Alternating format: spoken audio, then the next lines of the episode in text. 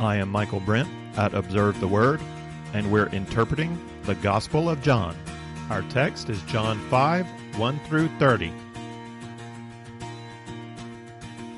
Do you consider Jesus offensive? There's a lot about Jesus that is not offensive. Jesus is the baby in the manger is not offensive. Jesus inviting children to himself. Jesus forgiving sinners who come to him. Jesus who didn't come to judge but to save. There's a problem for us presented by Jesus. Jesus makes the true nature of God concrete and less abstract. To say that God is love is abstract. What do we really mean by that? To say that God is love, so he became a man and died on a cross gives concrete reality to the assertion that God is love. But it also gives you a choice. Now you're not faced with belief of an undefined abstract principle about God, God is love. Everybody can claim to believe that if they want to. Jesus forces you to go further. Do you believe God is love inevitably ends with God becoming man and dying on a cross? Do you believe in that particular concrete act of love? If you reject that act of love, you're rejecting the biblical vision of God. The physical presence of Jesus in the world forces us to make a choice about who God is. Is he the God of Jesus Christ, or is he some other God?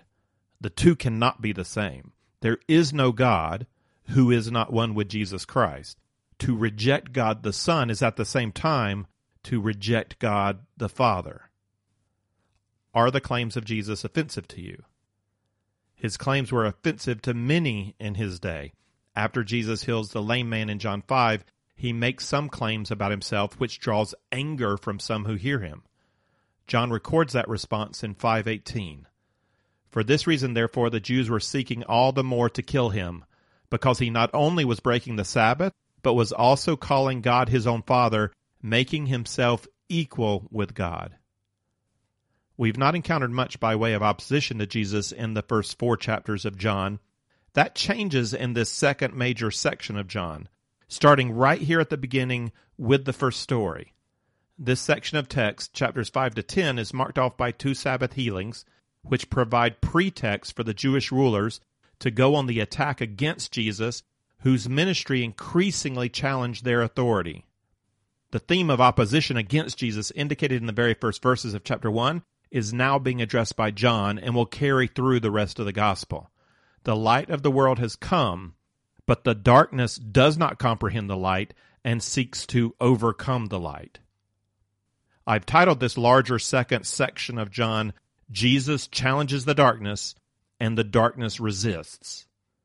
And I've divided the chapters according to the parallelism that seems apparent in the text. We'll have seven divisions, like our last section, but not purely chiastic, almost chiastic, but not quite.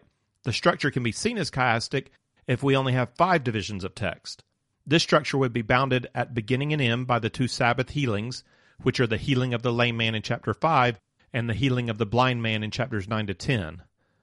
These are also the third and sixth signs reported by John.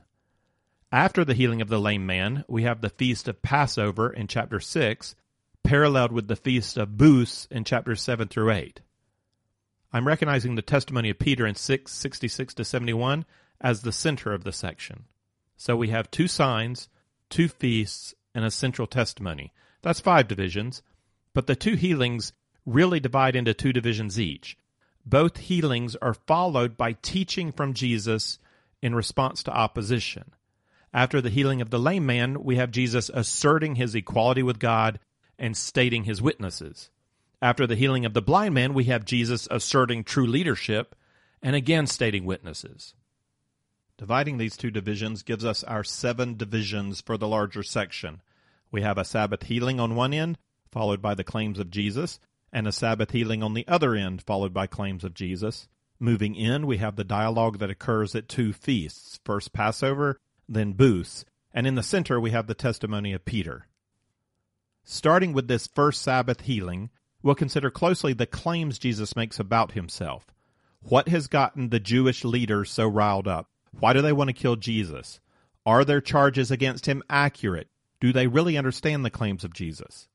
We're going to see that they do understand what Jesus is saying, and that is precisely what makes them so mad. Jesus offends them. We have three parts to the text in chapter 5 the sign, the claims, and the witnesses. Jesus' claims and explanation of witnesses are quite important and worth careful thought, so we'll address the sign and claims in this lesson and then hold off the witnesses until the next lesson. We begin with the sign in John 5 1 through 17. After these things, there was a feast of the Jews, and Jesus went up to Jerusalem. Now there is in Jerusalem by the sheep gate a pool, which is called in Hebrew Bethesda, having five porticos.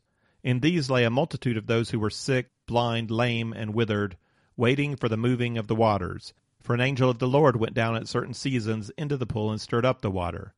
Whoever then first, after stirring up the water, stepped in, was made well from whatever disease with which he was afflicted. A man was there who had been ill for thirty eight years.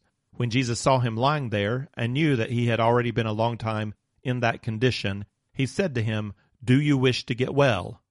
The sick man answered him, Sir, I have no man to put me into the pool when the water is stirred up, but while I'm coming, another steps down before me. Jesus said to him, Get up, pick up your pallet, and walk. Immediately the man became well, and picked up his pallet, and began to walk.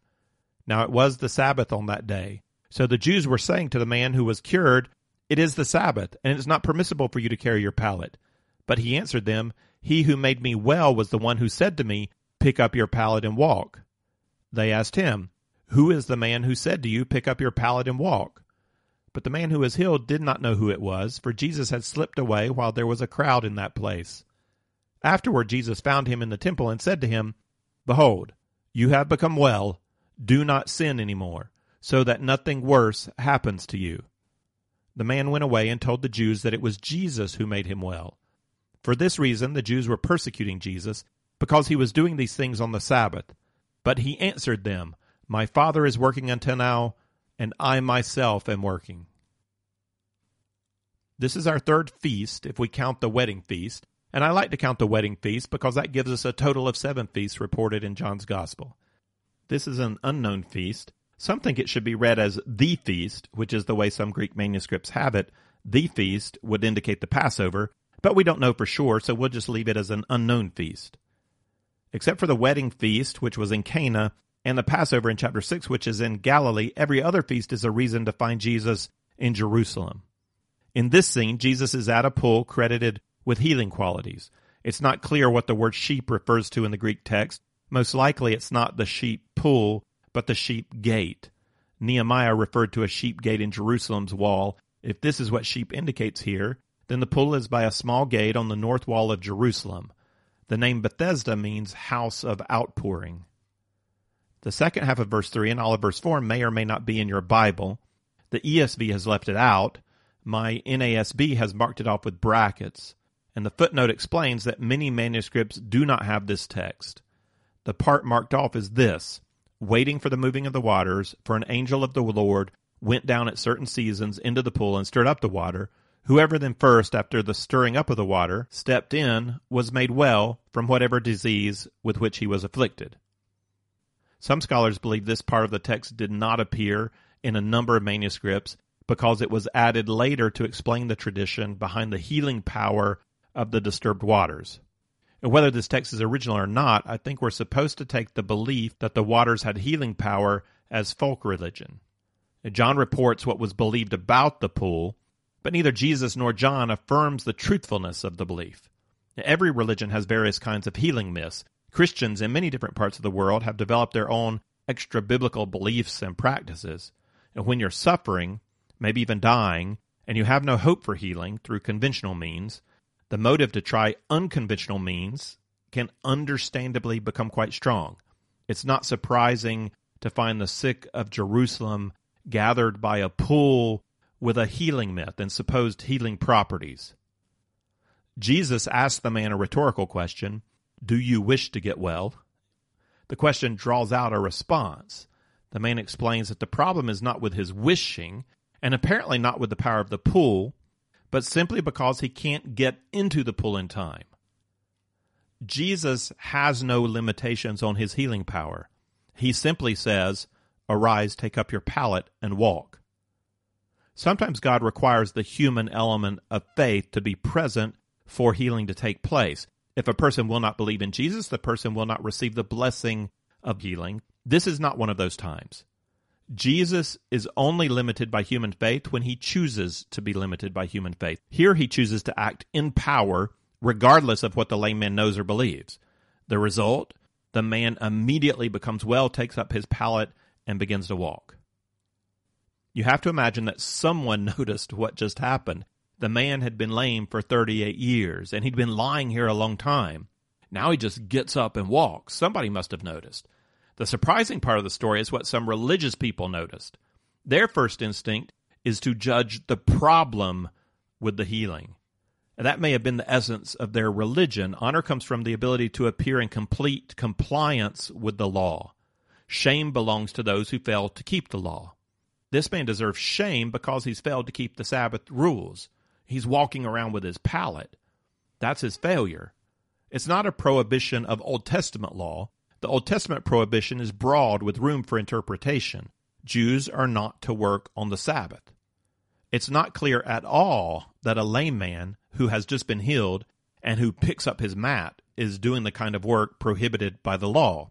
But the elders of Israel had added rules upon rules to make sure everybody knew exactly what is defined as work and what is not defined as work.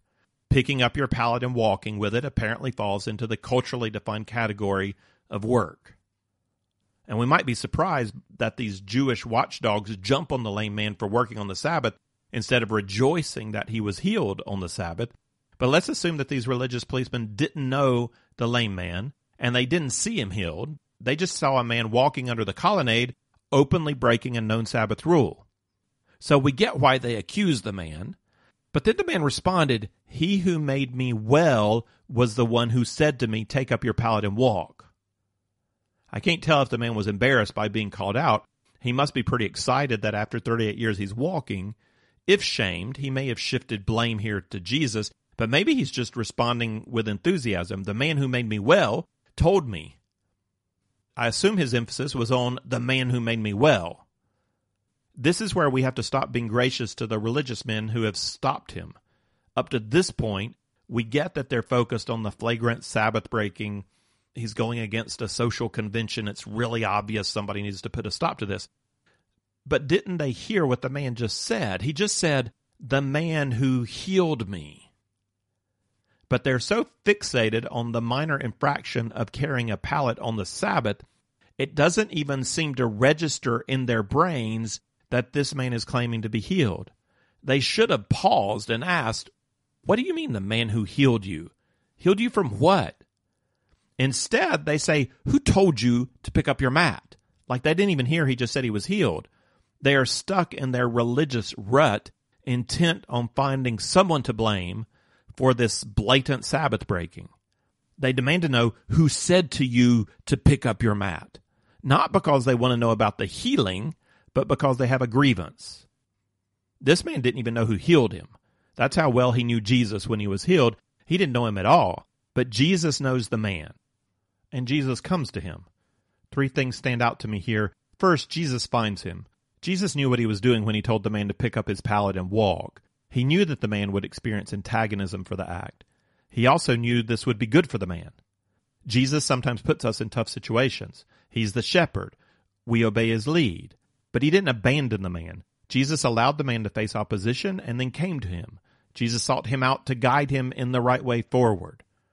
Second, I find it interesting where Jesus found the man. You know, where did the man go after being healed? He didn't go home. He didn't go to the market. He went to the temple. I'm not sure what to make of that but it seems like a positive mark in the man's favor. He may have gone there to report to the priest so that he could go through ceremonial cleansing, or he may have gone to the temple to give thanks to God. Third, I find it interesting what Jesus said to him Behold, you become well. Do not sin anymore so that nothing worse happens to you. We might question here whether the man's lameness was due to his sin. That question will be addressed in the parallel account in chapter 9, Without reading too much into this statement, I see Jesus pointing the man from physical sickness and healing to the more important reality of spiritual sickness and healing. Jesus is willing to heal physically, but that's not the most pressing need of any person. True eternal life comes by addressing the more fundamental problem of human sin. Jesus is pointing the man towards what is more essential so that his physical healing would not be an end goal, but would instead be a turning point. Jesus' command not to sin brings up again the ethical dimension of faith. We encountered this also in the testimony of John the Baptist when he made a similar connection. That was in 336. He said, He who believes in the Son has eternal life, but he who does not obey the Son shall not see life, but the wrath of God abides on him. John makes a connection between faith and obedience. Jesus is directing this healed man towards obedience. The connection between moral obedience and faith is just hinted at in these early chapters of John. John keeps his focus on the nature of Jesus and the nature of faith. John doesn't provide us with any of the moral teaching that we encounter throughout the other gospels. You know, we don't get the Sermon on the Mount in the Gospel of John. We don't get be salt, be light, and what that should look like. John's focus is on the nature of Jesus and the nature of faith. In John, we're going to have to wait for development of obedience in context with Jesus' final preparation of his disciples. So it's going to come in John, but that's going to be in chapters 13 to 17. Prior to that, the emphasis is on faith alone. The main purpose of the story we have here seems to be to highlight the antagonism against Jesus that comes from men determined not to see the message of the healing sign. After the first sign, the disciples believed. After the second sign, the nobleman and his household believed. After this sign, no one is said to believe. A miracle of great power has been performed.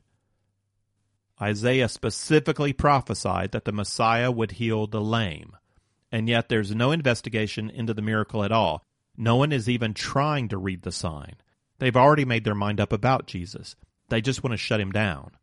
It's not clear whether the lame man is complicit in this. He does go to tell the Jewish leaders that he's identified Jesus, we don't know if there was any malice in that action. Was the man acting against Jesus or was he witnessing to Jesus? The text leaves me wondering. I'm not sure. The intent of the leaders is not in doubt. Verse 16 tells us, For this reason the Jews were persecuting Jesus, because he was doing these things on the Sabbath. Jesus knew quite well what he was doing when he told the man, Take up your pallet. That did not need to be part of the healing command, but it was. Jesus knew he was commanding the man to break the Sabbath rules. And I say rules because I don't believe Jesus was commanding the man to break the Sabbath law of Moses, but he was willing to break the additional tradition of the Jewish elders.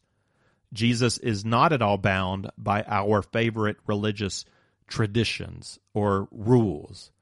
You know, having the man break those rules set up a faith challenge for religious people. would the power of the miracle moved them to question their own tradition and assumptions, or were they so confident in the rightness of their perspective that they would disregard any possible sign communicated through the miracle? The Jewish leaders were not ready at all to reconsider their own position. Jesus had poked a hornet's nest, and in doing so on the Sabbath, he gave the Jewish leaders ammunition for accusation and when they did come to charge Jesus, he gave them even more. Uh, Jesus challenges the darkness in their hearts when he answers their charge with these words My Father is working until now, and I myself am working. This is how the darkness responds. For this reason, therefore, the Jews were seeking all the more to kill him, because he not only was breaking the Sabbath, but also was calling God his own Father, making himself equal with God. That's the charge of the Jews. He's making himself equal with God. Jesus claims to be doing the work of the Father as justification for breaking their Sabbath rules. Jesus claims to be over the Sabbath. He places himself on the level of God. At least that's how the Jews heard it. Those who deny that Jesus elevated himself to the level of God, like Jehovah's Witnesses, for example, they would read this as though the Jews misunderstood what Jesus really meant. They would say that when Jesus says he's doing what the Father does, he's modeling what we should all strive to do. You know, Jesus taught us to pray, Your will be done on earth as in heaven. We should all try to follow the will of God all try to do the works the Father is doing. They would argue that the Jews have misunderstood what Jesus was saying. And that's not a bad argument because the Jews often and regularly misunderstand what Jesus is saying. So they would say Jesus is not saying he's the same as God. Jesus is just promoting true relationship with God. Jesus is the model. We can all be like Jesus. We do the works of God, and that doesn't make us equal to God. The argument is that the Jews just misunderstood what Jesus was saying. And when we consider that the Jews often misunderstood, it's not a bad argument. Our point about the Jewish leaders is that they are in the dark. They don't see, they don't understand Jesus. So it's quite possible that they have misunderstood Jesus on this point. We can't automatically take their declaration about Jesus to be accurate. So, how do we know what Jesus was saying? Well, fortunately for us in this case, all we have to do is read on and let Jesus tell us whether or not he is claiming equality with God. The claims of Jesus come in the middle section of chapter 5, verses 19 to 30. So we're going to move on to those claims now. This is an incredibly important section of Scripture. It often gets passed over. Let's read the text 19 to 30. Therefore Jesus answered and was saying to them, Truly, truly, I say to you, the Son can do nothing of himself unless it's something he sees the Father doing. For whatever the Father does, these things the Son also does in like manner. For the Father loves the Son and shows him all things that he himself is doing, and the Father will show him greater works than these, so that you will marvel. For just as the Father raises the dead and gives them life, even so the Son also gives life to whom he wishes.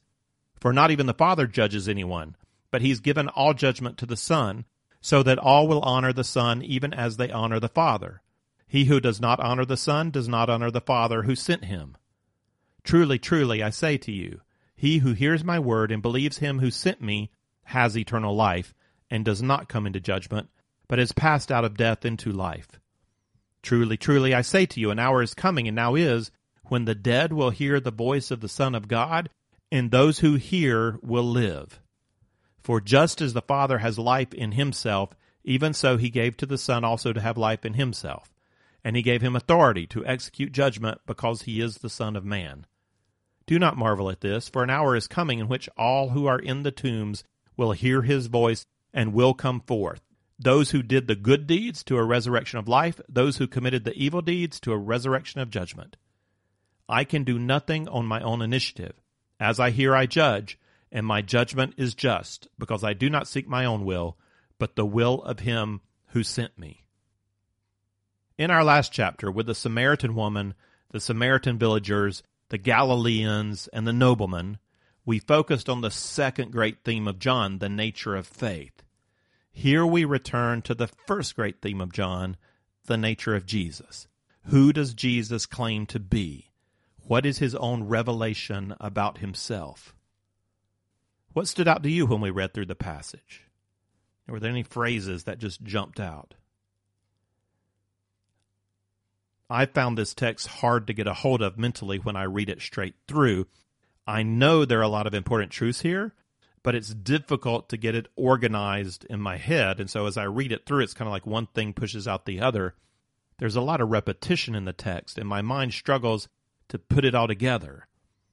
The repetition is the key to the organization of the text, and understanding the organization of the text highlights the key points of emphasis. And it shouldn't be a surprise to us by now that the repetition in the text might indicate a chiastic structure. And it does.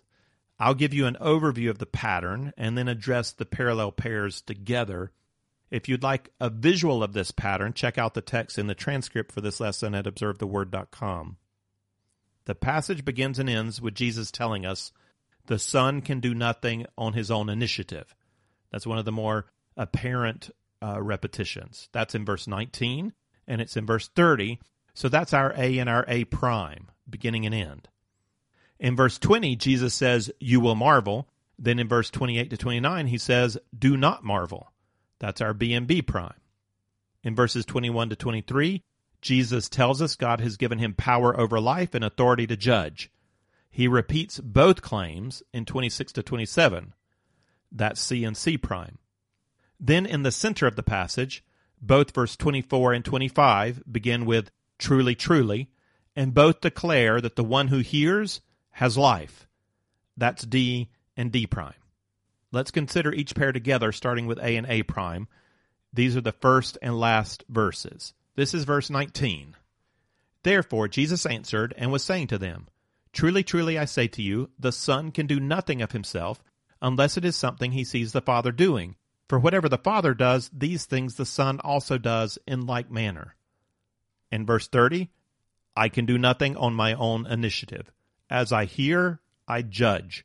And my judgment is just, because I do not seek my own will, but the will of him who sent me. Okay, so you probably caught the phrases this time that stand out. These are the Son of Man can do nothing of himself, and I can do nothing of my own initiative. In the first verse, Jesus links this to what he sees the Father doing. Jesus must act in harmony with what he sees. In the second verse, Jesus connects his limitation to the will of the Father. Jesus will not act based on his own will, but only in harmony with the will of the Father. These statements emphasize the separateness or uniqueness of Father and Son, and also the submission of the Son. This is a reality expressed in the phrase from John 1 1 the Word was with God. You know, the Father and the Son are two different persons acting in complete harmony. They are able to be with each other because they're separate. In the separate, unique roles of Father and Son, Jesus declares his own submission to the Father. Harmony is achieved as the Son acts according to what he sees in the Father and according to what the Father wills. We have to be very careful in how we interpret this because we don't want to lessen the Son's equality with the Father, but at the same time, we don't want to eliminate the distinctiveness of the Son from the Father. I think we can say that Jesus could act on his own apart from the Father in a theoretical sense. Jesus has a will and he can act. But in actual practice, the Son is in such harmony and submission to the will of the Father that the Son will never, in fact, act contrary to the Father. The perfect consistency of the Son's own character constrains him to always choose to act out of love and submission to the Father, such that he will never act on his own initiative independently from God the Father. He can do nothing on his own by the constraint of his own character. The character of the Son is such that he must always choose to do right in relationship with God the Father. According to his own nature, the Son can do nothing of himself. I like very much how Jesus bookends this speech. He's getting ready to claim great power and authority on the level of equality with God. But on either side of those claims, at our beginning and at our end, Jesus asserts both the uniqueness of personality between Father and Son and also his submission as Son to the Father. The tension created by the outer frame and the center of the passage is the tension of the Trinity the Word is both with God, that is distinct from God, and the Word is God, that is equal to God. Moving on to B and B prime, Jesus creates a contrast between marveling and not marveling. This is verse 20. For the Father loves the Son and shows him all things that he himself is doing, and the Father will show him greater works than these, so that you will marvel. And then verses 28 to 29 Do not marvel at this for an hour is coming in which all who are in the tombs will hear his voice and will come forth, those who did the good deeds to a resurrection of life, those who committed the evil deeds to a resurrection of judgment. B, which is in verse 20, serves as a transition from the idea of separateness and submission in A to the idea of equality in C, whereas B prime, which is 28 to 29, transitions from equality in C prime back to separateness and submission in A prime. Verse 20 emphasizes that because of the love of the Father, the Son sees all the things the Father sees. Jesus has said he does the works of the Father, and here he asserts that he's aware of all the works of the Father, even greater works not yet done. He's aware because the Father, motivated by love, holds nothing back from the Son. These greater works to come are going to make us marvel. If you have not marveled yet at the miracles of Jesus, just you wait. But after Jesus says that, after he tells us the work should make you marvel, he's going to go on in the center of this passage to make claims amazing claims about himself. And then he's going to come back in verses 28 to 29 to tell us the opposite do not marvel. You know, having marveled at the greatness of his works, do not marvel at his claims. Jesus is playing on two different aspects of marvel here. The first aspect of marveling is simply to stand in awe and wonder at the great things we see that are beyond physics. It's it's impossible, but Jesus is doing them. We marvel. The second aspect includes a refusal to accept these things that have shocked us. This marveling is an inability or an unwillingness to accept the claims that Jesus has made about himself.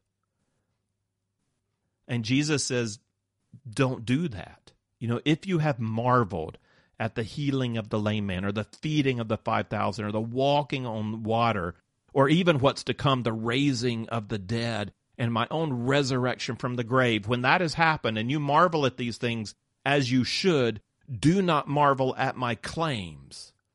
The works prove the claims. And if I claim the authority to have life and then I prove it by taking my own life up again, then do not remain resistant, marveling in unbelief at the claims proven by the works. That's the play of words I believe are going on with the with the marveling. If we continue to marvel uh, at the miraculous works of Jesus, but we suspect his claims, we refuse to admit that he is indeed God, then we're left unable to account for his power. But worse than that, we're excluded from relationship with him where the sign doesn't work. It doesn't actually take us into faith in Jesus. Once you've marveled, accept the witness of the works and marvel no longer. The word is among you. Behold his glory and believe. We also get in verse 29 another connection between righteous behavior and belief. Jesus has insisted that eternal life comes by faith in him, and here he indicates that faith in him is in line with a resurrection of life to those who did good and a resurrection of judgment to those who do evil. But as I've already said, we're going to have to wait for chapters 13 to 17 for John to explain how he understands the connection that exists between eternal life that comes through faith alone and the requirement of righteous living. So, how do faith and obedience work together? We're going to have to wait for that. But it's here. We're now ready to hear the claims of Jesus in C and C prime. This is 21 to 23. These are the claims. For just as the Father raises the dead and gives them life, even so the Son also gives life to whom he wishes.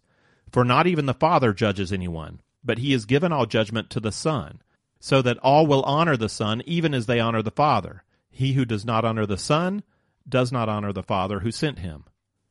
And then 26 to 27 For just as the Father has life in himself, even so he gave to the Son also to have life in himself and he gave him authority to execute judgment because he is the Son of Man. If we wonder whether Jesus' claim about doing the works of the Father is really a claim to equality with God, or if we wonder when Jesus talks about being submissive to God and not being able to do anything on his own, whether he's separate from God, these verses swing us strongly back the other way to recognize that Jesus is claiming nothing less than equality with the Father. And if A and A prime align better with the word was with God, the distinctiveness, C and C prime align better with the word was God, equal, one. C prime restates the two assertions of C. First, Jesus asserts that his power to give life is equal to that of the Father. For just as the Father, even so the Son. Second, Jesus claims that all judgment has been given into his hands. This is the other side of the truth stated back in John 3:17 where we were told God did not send the Son into the world to judge the world. Well, that's because the Son already holds all humanity under judgment with the Father. The world did not need to be judged. The world needed to be saved. Power to give life and the authority to judge all men, those aren't the works that humans do in the attempt to model their lives after God. Those are works appropriate to God alone. What human has the right to give anyone life or can give himself life? what human truly has the right to judge other men, much less all 7 billion men? You know, these are claims of equality with God. Jesus connects himself so closely to God that he's able to say in verse 23, all will honor the Son even as they honor the Father. He who does not honor the Son does not honor the Father who sent him. I began this lesson with the strong assertion that Jesus makes the nature of God more concrete, and to reject Jesus is to reject God.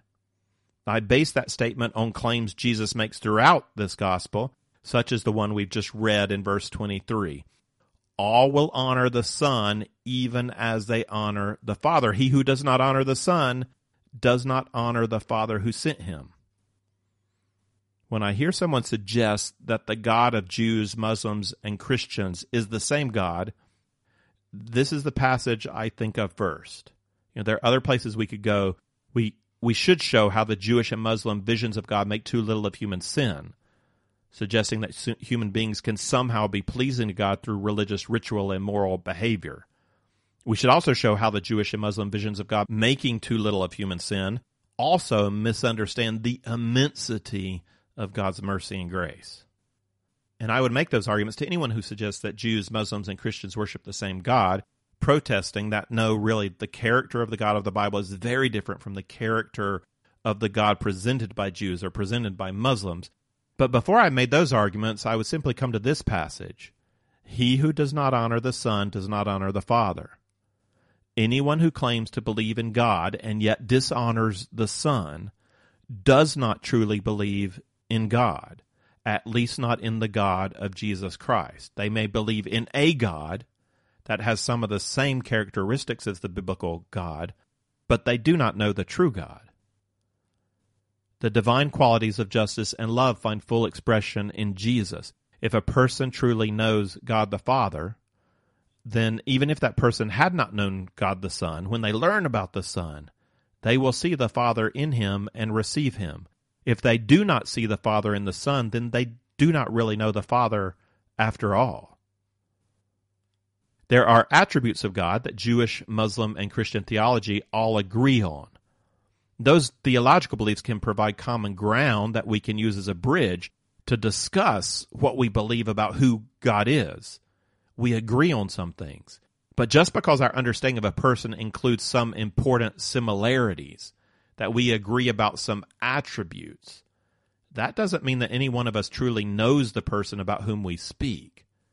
If a person hears the truth about Jesus and determines that Jesus cannot be God, then that person has decided not to believe, to know God as he has revealed himself. God has revealed himself in Jesus. To reject Jesus is to reject God. If you reject Jesus, you cannot know God. You cannot go further. In rejecting Jesus, you reject the essential nature of the God of the Bible, of the Father, and you choose to accept a different version of God one that's inspired by human thought and human philosophy. When the eyes of the human heart are opened, when a person begins to see with saving faith, that person sees God the Father in Jesus and marvels. They say, ah, Now I see. Now I understand. This is truly who God is. That's the claim of Jesus. It's full in agreement with what he's going to tell Philip later in chapter 14. Uh, Philip said to him, Lord, show us the Father, and it's enough for us. Jesus said to him, have I been so long with you, and yet you have not come to know me, Philip? He who has seen me has seen the Father. How can you say, Show us the Father? Having claimed the power to give life and the authority to judge, Jesus goes on to make the audacious claim that we find in D&D Prime. This is verses 24 and 25. Truly, truly, I say to you, he who hears my word and believes him who sent me has eternal life, and does not come into judgment, but has passed out of death into life. And again, Truly, truly, I say to you, an hour is coming and now is when the dead will hear the voice of the Son of God, and those who hear will live. Both of these verses start with Truly, truly, I say to you, and both use the parallel terms hear and live. Verse 24 adds the word believe. In this context, hearing is more than sound waves vibrating in the ear. Hearing in this sense includes both understanding and submission to that understanding. A child knows what their mom means when she says, Look at me. Did you hear what I said? Did you hear me? Submission to the hearing is expected. Hearing, understanding, receiving, truly believing in Jesus Christ leads to eternal life. The one who has power to give life and the one who has authority to judge says that if you believe in him, then you have eternal life and do not come into judgment. These are the claims of Jesus. If you would like the text of this lesson with some reflection questions, or if you'd like to see overview charts that go along with our study of the Gospel of John, then check out the resource page at observetheword.com.